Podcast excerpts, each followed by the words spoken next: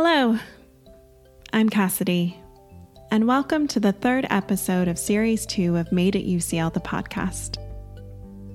This podcast tells the hidden stories behind UCL's innovative research and gets to the heart of UCL's community work. In this month's episode, we are exploring pain the good, the bad, and the ugly side of this sensation. First, you'll hear me interview a researcher who works with people who feel no pain. And you'll get to find out why pain is necessary for our health and survival. After that, we have an innovator who has designed a new material for dental fillings that will make the procedure much less painful. And that trip to the dentist? Not nearly as terrifying. And finally, we have an artist whose unique blend of medical research and fine art photography is helping chronic pain patients visualize and more accurately communicate to their doctor the notoriously difficult to describe experience of pain. Through these research stories, we'll show how the feeling can be ugly, vibrant, informative, and experienced differently by all.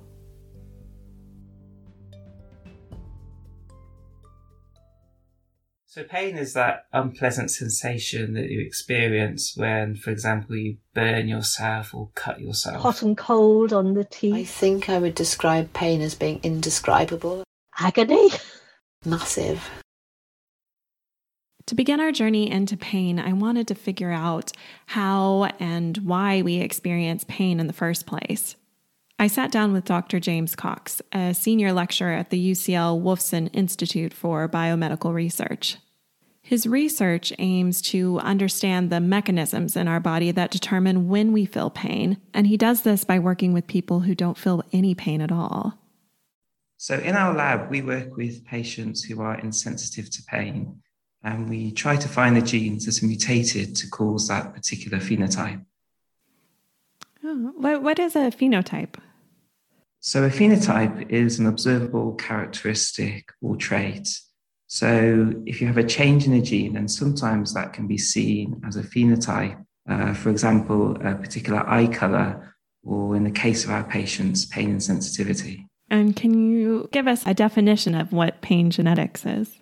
So, pain genetics is the study of the genome to identify genes that are changed and are the cause of a particular pain phenotype. And that can be patients who are pain insensitive or patients who may have chronic pain disorders. But what we try to do is try to find the changes in these genes that are responsible for these phenotypes. And then potentially these can be uh, new analgesic drug targets.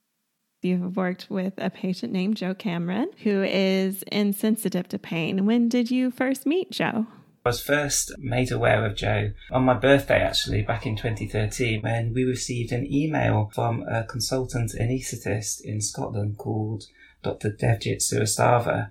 And he had met Jo because she had visited his hospital for an operation on her hand. She had something called a trapeziectomy, and that was to remove a bone at the base of her thumb, and that is normally very painful. Jo had spoken to Dev before the operation and said that she wouldn't need any painkillers, but Dev, I don't think he believed her, but when he met her afterwards and realised that indeed she was pain free and didn't need any painkillers subsequent to that operation. He then spoke in detail with Jo and realised that she'd been pain free all her life and had suffered injuries such as fractures or burns or cuts that didn't cause any pain. And I think I read she's like only one of two people with it, which is probably why they didn't pick it up, right? Yeah, well, she, she's the only person actually in the world that we know of who have these two particular mutations. Her son does carry one of the mutations and is partially pain insensitive, but to our knowledge, Jo is, is the only person in the world that carry those two particular mutations. Oh, wow. So these mutations, where do they come from? What causes someone to have like this kind of pain insensitivity? So Jo has inherited two different mutations, one from her mother and one from her father. One mutation is a change in a gene called FAAH. FAAH, which is spelled F A A H, and stands for fatty acid amide hydrolase. It's a gene that breaks down compounds in our body which calm us down. FAAH helps our body to experience anxiety and stress by stopping us from having too many of those chemicals that make us feel calm. What is quite remarkable is that Jo also carries another mutation on her other chromosome. That mutation is a deletion. This means that the mutation involves the loss of genetic material instead of the change or creation of it. And that mutation is very close to the end of the FAAH gene. And at the time, we didn't know why that particular mutation was causing this phenotype. But we discovered that that deletion actually removes the first two exons of a completely new gene which hadn't been described before. And we called that gene far out. Is, is that purposeful, the name? Well, the phenotype was so amazing, we thought it deserved a, a catchy name for the gene. So it sits next to far, so far out. it's a wordplay. I, I love hearing the guys in the lab just say far out all the time. By studying the FAAH-OUT gene, James and his team found something very interesting. What we've gone on to show is to show that that FAAH-OUT gene functions as an RNA. RNA is kind of like an instruction manual that tells our cells how to function. And so, this new gene that James and his team discovered is telling other genes in the body how they should behave. But Jo's mutation means that her FAAH-OUT gene carries a different set of instructions because it has lost part of its manual, those two exons. And we think the job of this gene is to actually switch on FAAH. So Jo has two particular mutations, one in the FAAH gene, which means that this enzyme doesn't work properly, and the other mutation in the FAAH-OUT gene, mean, meaning that this FAAH-OUT gene doesn't switch on the FAAH gene properly. So essentially, she has a loss of function of FAAH. When the FAAH gene isn't switched on properly, it can't regulate the parts of our nervous system designed to stop us feeling anxious or scared or stressed.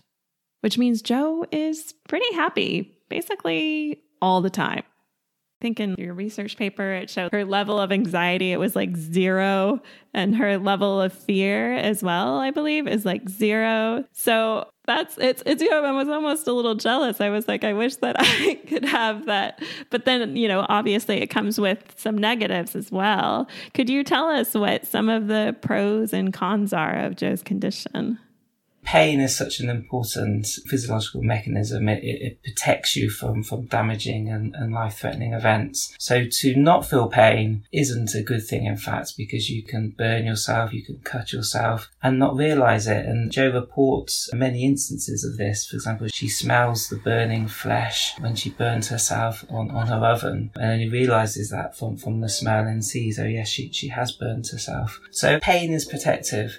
But in addition to being pain free, she also has a, a happy, non anxious disposition. Anecdotally, her wounds heal faster than expected, and she has reduced stress and anxiety responses. So it, it, it's not all bad. It's, it's so amazing to me, like the thought of having no anxiety and being happy. I guess, you know, I'm I'm a very anxious person. It's interesting this idea or the idea of not having to worry about anxiety at all is I, I can see why it's bad because I understand the stress response of it. And but it's also like, wow, that's so nice. And so it's like a mix of, of feelings. What was it like working with this super happy Jo it was amazing. I mean, Jo is, has been so helpful for our research. He has come to London and, and visited us and has been so patient. The search for the gene took quite a long time because the mutations were quite unusual. So we used the, the conventional approach at the time of doing something called exome sequencing, where we sequence all the exons of the human genome to try to find the pathogenic mutation. And that search didn't lead us anywhere. And so we had to take a different approach. We had to do something where we looked across the whole genome to look for a deletion. And using that approach, we found this deletion that was novel. And the search then was, was still ongoing because we need to understand why that deletion causes this particular disorder. And so it took us time to understand that. We, we discovered a gene that was within that deletion. And then further, we need to understand why removal of that gene affects the gene next door. So She's been so patient and she's been so, so helpful donating blood samples and her DNA for research actually it's been so helpful that Jo has spoken to the media about her her story because that has led to um, awareness of pain and sensitivity and clinicians um, have got in contact with us telling us that they also have patients who are pain insensitive and this has, has enabled us to expand our cohort of patients and potentially we can find even more genes that, that result in this pain-free phenotype. Uh, what are you most hoping to achieve with your research? So chronic pain is, is a myriad of different disorders and at the moment is quite poorly treated. I mean, surveys are carried out where a third of, of people who are in chronic pain aren't getting relief from their current medications and they are switched from one painkiller to another to try to, to tackle that pain. But in a lot of cases, um, the painkillers just don't work. And so we need to understand the pain system better. And one way to do that is to identify these key genes that are mutated in pain free people. And then potentially we can target those genes and they can lead to new and better painkillers. James's research has implications for the future of pain medication and one day might even help reduce the pain felt by chronic pain patients. However, the pain systems that James is trying to understand is super complex. So, in the meantime, researchers at UCL are having a look at different approaches for reducing pain in their patients. One researcher, who is doing just that, is Professor Anne Young She's been developing new techniques in dentistry to help improve the process of getting a filling, making it much less painful and much less intimidating to children. Hello, my name's Anne Young, and I'm a professor at the Eastman Dental Institute. I spoke to Anne about a new type of dental filling she has created, why it's such an important invention, and about the process of development and deployment in the dental industry.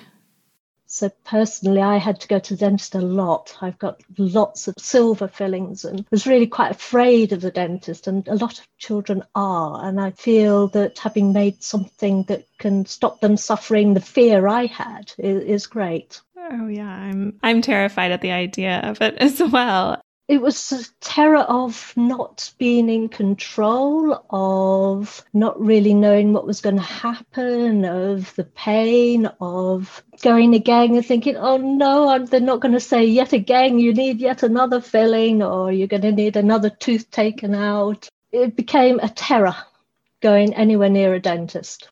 There's this growing problem of children needing dental fillings. Why is that becoming such a common problem and why does it continue to grow? Well, what we've had for about 200 years is the silver mercury amalgam fillings. So the issue has been that the mercury in them, if it gets into the water supply, it's very toxic. It gets turned into an organic mercury compound. And if we then eat fish, that can cause serious illness. So all mercury across the whole globe has been banned.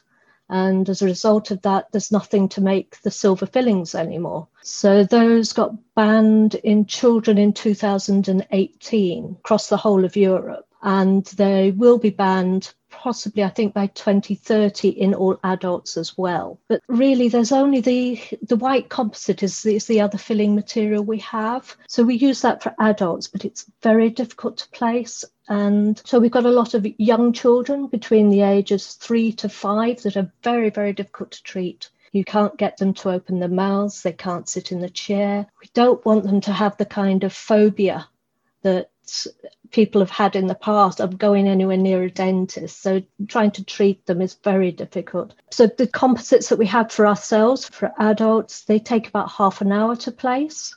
You have to use an injection, you have to use a drill, which cause pain. You, you have to rinse the teeth, and that again can cause pain. And if, if the child won't stay still, the filling won't be placed properly, so it falls out. They don't last very long. So there are a lot of problems of trying to treat young children, especially the sort of three to five year old age bracket. And I imagine that kind of like dental work, like the the replacement now that they have for the mercury and all the drilling and all of that is very expensive as well. It's the time of the clinician that really is the biggest cost. It costs about £65, I think, to have a filling placed. And most of that cost is the clinician's time. The material itself is maybe about £3 for the, the composite material and the other components. And how does that compare to what you're doing? We don't need all the other components. You don't need to drill. We don't need to use the anesthetic. We place the material directly onto the tooth that's decayed. So you can place this in one single step. You can place it in about two minutes instead of half an hour. So you're dramatically reducing the costs because you're reducing the cost of the clinician's time. And it's much better for the child, doesn't have to be sitting in a chair for half an hour trying to keep their mouth open. No injections, a lot less pain, no drilling out of the soft tissue, the damaged tissue. As someone who has a fear of needles, that's very appealing. Can you tell us what this filling is and how it works? If you have a normal composite for an adult, you just fill the hole that you've drilled. So you've taken out all the decayed tissue and you just fill it up with this composite. The difference that we've done is we've made small modifications that actually mean that the composite will penetrate into the tissue that's actually diseased, so you don't have to remove it. So you can leave it in place, you don't have to drill it out. The material penetrates in, fully it, makes it strong again, makes it so that the decay process stops. It totally surrounds the tooth structure, seals it, and converts the tooth back to its original shape, its original function, looks exactly like the original tooth. But it also means we don't have to take out as much of the original tooth, and that decayed tooth can actually start to repair itself. So if you can seal it effectively, it will start to put down new minerals and harden itself over time. So we're allowing the tooth to repair itself. But also we've we've got other components in there that if the restoration gets damaged, it will actually self-seal and it will self repair. So hopefully it should also last longer than another composite material, conventional one, which can get damaged. You can get cracks between the tooth and the restoration. And then you can get bacteria penetrating down and starting off the decay process again underneath. So it's uh, much better for children because it's so much quicker to place. No drilling, no anesthetic. So it, it, starts off when so when you put it in, it's like this liquidy kind of form. It almost reminded me of Elmer's glue in a way, and then it hardens within two minutes, I believe. It's it's a paste. Then you put blue light on it, and with 20 seconds of exposure to the blue light, it will go from being a paste that will flow into all the the crevices of the tooth structure into something that has the properties of the original tooth. So it will feel within a minute exactly what the tooth feel, feels like originally. It's it's amazing to think that you can create a substance that is also like becomes basically a tooth and looks like it feels like it has the same components in a way. So let's talk about getting it out to the public. Pretty soon, hopefully, patients will no longer have to go through this currently awful uh, dental filling process. Recently, I believe you had a successful first trial with six to 16 year olds. So we started, we had six children. They were all between the ages of five and 10, and they had teeth that were so badly decayed that they were having to have the tooth extracted. So they had a period of a month where they had to wait between their first appointment and to actually get to have the general anesthetic. So they were given this material. They were teeth that were so badly decayed, they really were not restorable. But the material worked, it stayed in place, and so much so that uh, several of the children didn't then want to have their teeth taken out. What we also managed to do is because they then had to have teeth taken out, we were able to prove within the lab that this had penetrated right in and stabilized decay that was really extensive.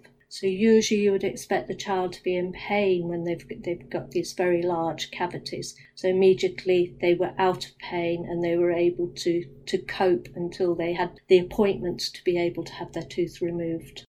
I I mean I would really like to get this done at some point when I have to have a filling and and I imagine our listeners would too. I, I know you're working right now to get this product out there to the public, but it's a long process made longer by the pandemic. How long do you think it will take before dentists can start offering this alternative? So we are just about to try a second trial. We've just got a small amount of funding to do that. Hopefully, we should be able to start within about three months, putting it into children that come into the hospital as a permanent restoration instead of what they would usually have.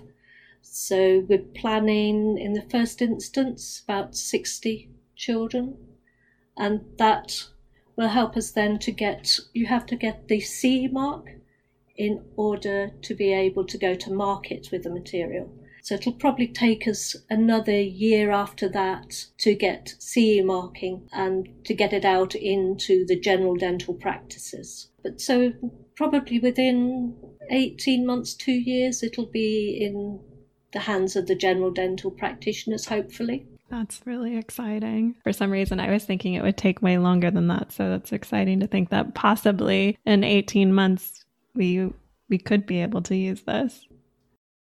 Despite the incredible work of James and Anne, pain will likely always play a part in our lives. It is such a subjective experience, making it difficult to describe to others.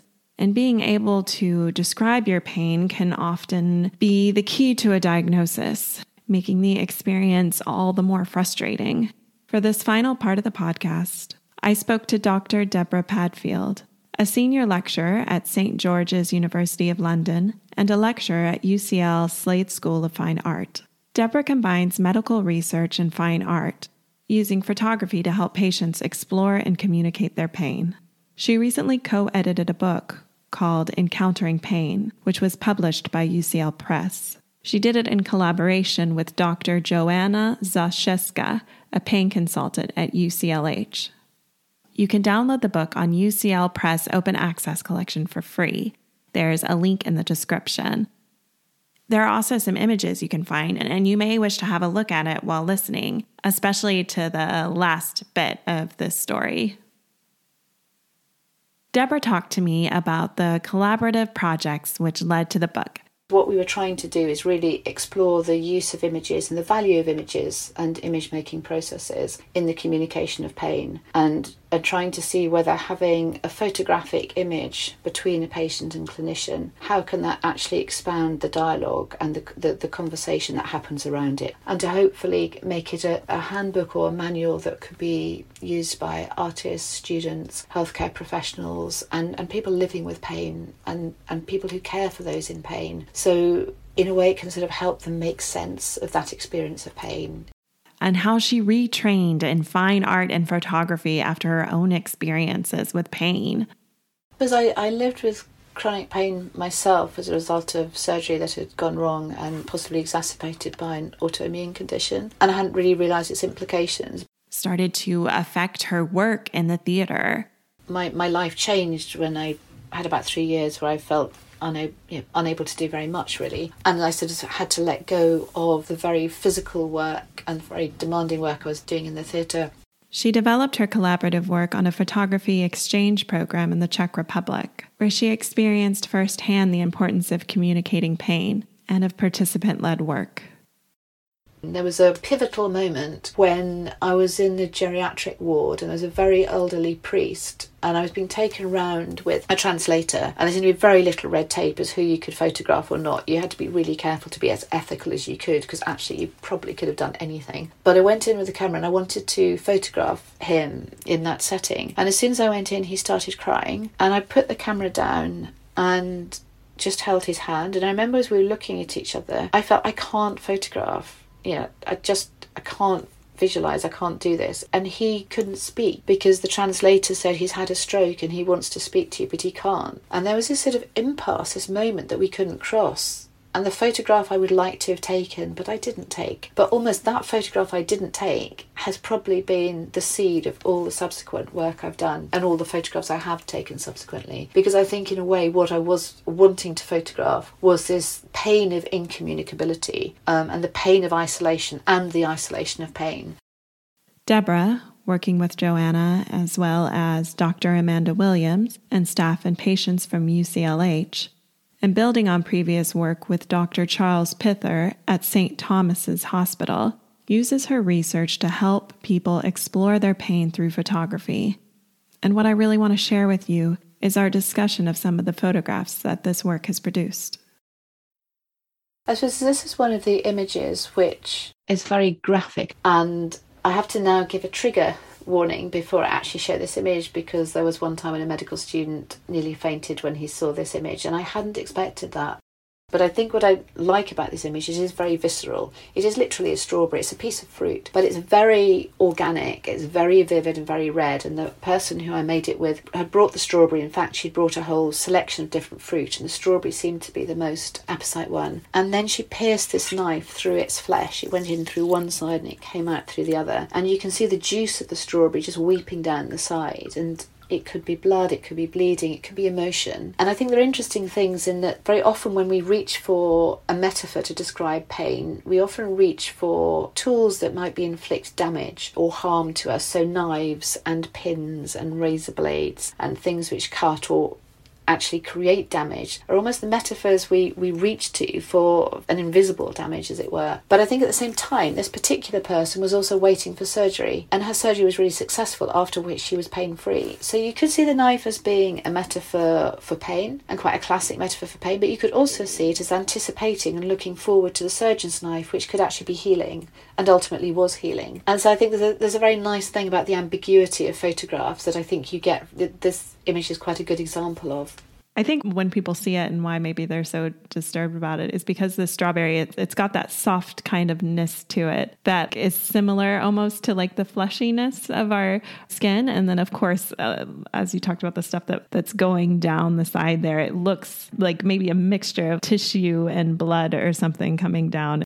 But I love that you talked about that it has both positive and and, and negative associations because with the surgery that it turned out to be like a really good thing, but also because of the pain that she was having. Well, the thing said, it's almost like the sort of internal elements or the, the guts or something of the fleshiness that almost should be contained inside and is spilling outside. And I think that actually relates to the next image I was going to talk about, which is a rotten apple. And that was co created with someone in the first project at St Thomas's. And it was where he just said that having pain, living with pain, is like being a rotten apple because it's really rotten in the inside, but no one can see it. And it's only by the time it's really bad and it's actually worked its way to the skin and the surface of the apple that people can actually see it. And so, with that particular process of collaboration, he provided the metaphor, which is the rotting apple, and actually provided the apples in different stages of decay. And then we photographed them, and he chose which image he thought sort of worked for him because this one coincidentally almost looks like a profile. But I think it also has that degree of seeing the self as, as being involved in this quite negative process of decomposition, which could be literally physically and can also be psychologically and emotionally, that there's a sort of negative process that's going on, which is not a health giving process that you might associate with an apple or fruit, which is eating away at you, both physiologically and emotionally. And I think that theme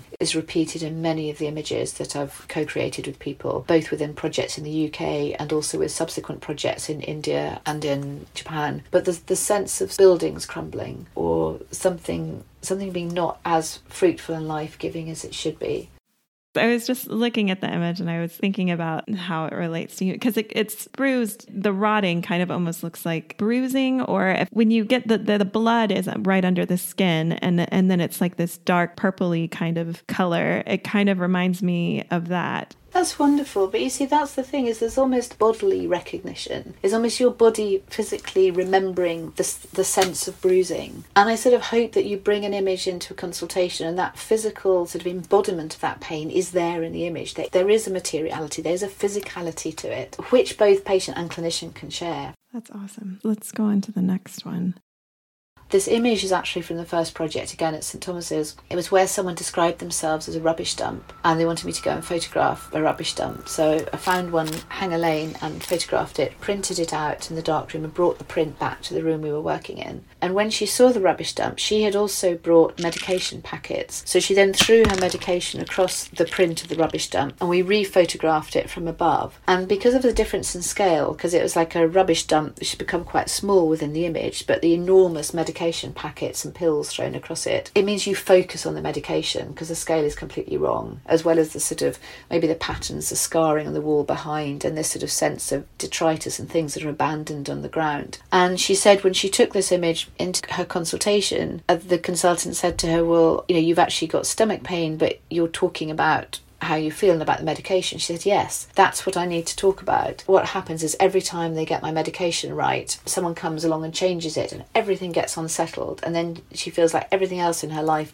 unravels. And that sense of medication being actually quite a contested issue so people both want to reduce it, both don't want it, and also absolutely want more of it. And the more they have over a length of time, the less effective it becomes. And, and I'm, I'm talking specifically about people with chronic pain, but it becomes a very contested area of discussion. And this image and other images which have got medication in them are selected time and time again by other people actually using them in the clinic. It's interesting like this image is in black and white and then you have this this medicine that seems to be just kind of floating in the air and I feel like when you're in pain or you're going through something it feels like like almost like an out of body experience or even like with pain medication you're feeling like out of it and you're kind of twirling around. Deborah's work enables people to communicate pain, something that is indescribable and complex and deeply personal. She hopes this work can help patients express their pain and empower them in conversations that we need to have but often avoid. Can it be a sort of mediating space so we both hear each other and thereby leave the conversation with more than we had at the beginning? And I think images and films and visual processes can do that because I think it opens up other ways of knowing, other ways of being, other, other types of knowledge, I suppose. And I would like it to be able to affect some change within our understanding of people who live with pain that they're not making it up, they're not trying to complain. Most of them are actually trying not to talk about their pain because they are worried about the impact on the other person. They want to reduce the anxiety of the other person. They also don't want to feel stigmatized. If we could change something of that through the images, it would be fantastic. If we could raise awareness of certain pain conditions and also raise awareness of the challenges of living with pain, could that speed up diagnosis so people get appropriate and accurate diagnosis earlier? Can we change some of the conversations we have? And yeah, if I could contribute to experiences for pain patients as they go through the hospital system, if we can maybe rethink how we can have difficult conversations where we have different perspectives and think could images be useful within that. So if an image can open up how we respond to each other, how we encounter each other, I'd be super happy. Encountering Pain, Hearing, Seeing, Speaking is available to purchase via the UCL Press website. It is also available to download as a free PDF alongside hundreds of other works by the UCL community. You can also find tickets and information about a free lunch event for the book in the podcast description.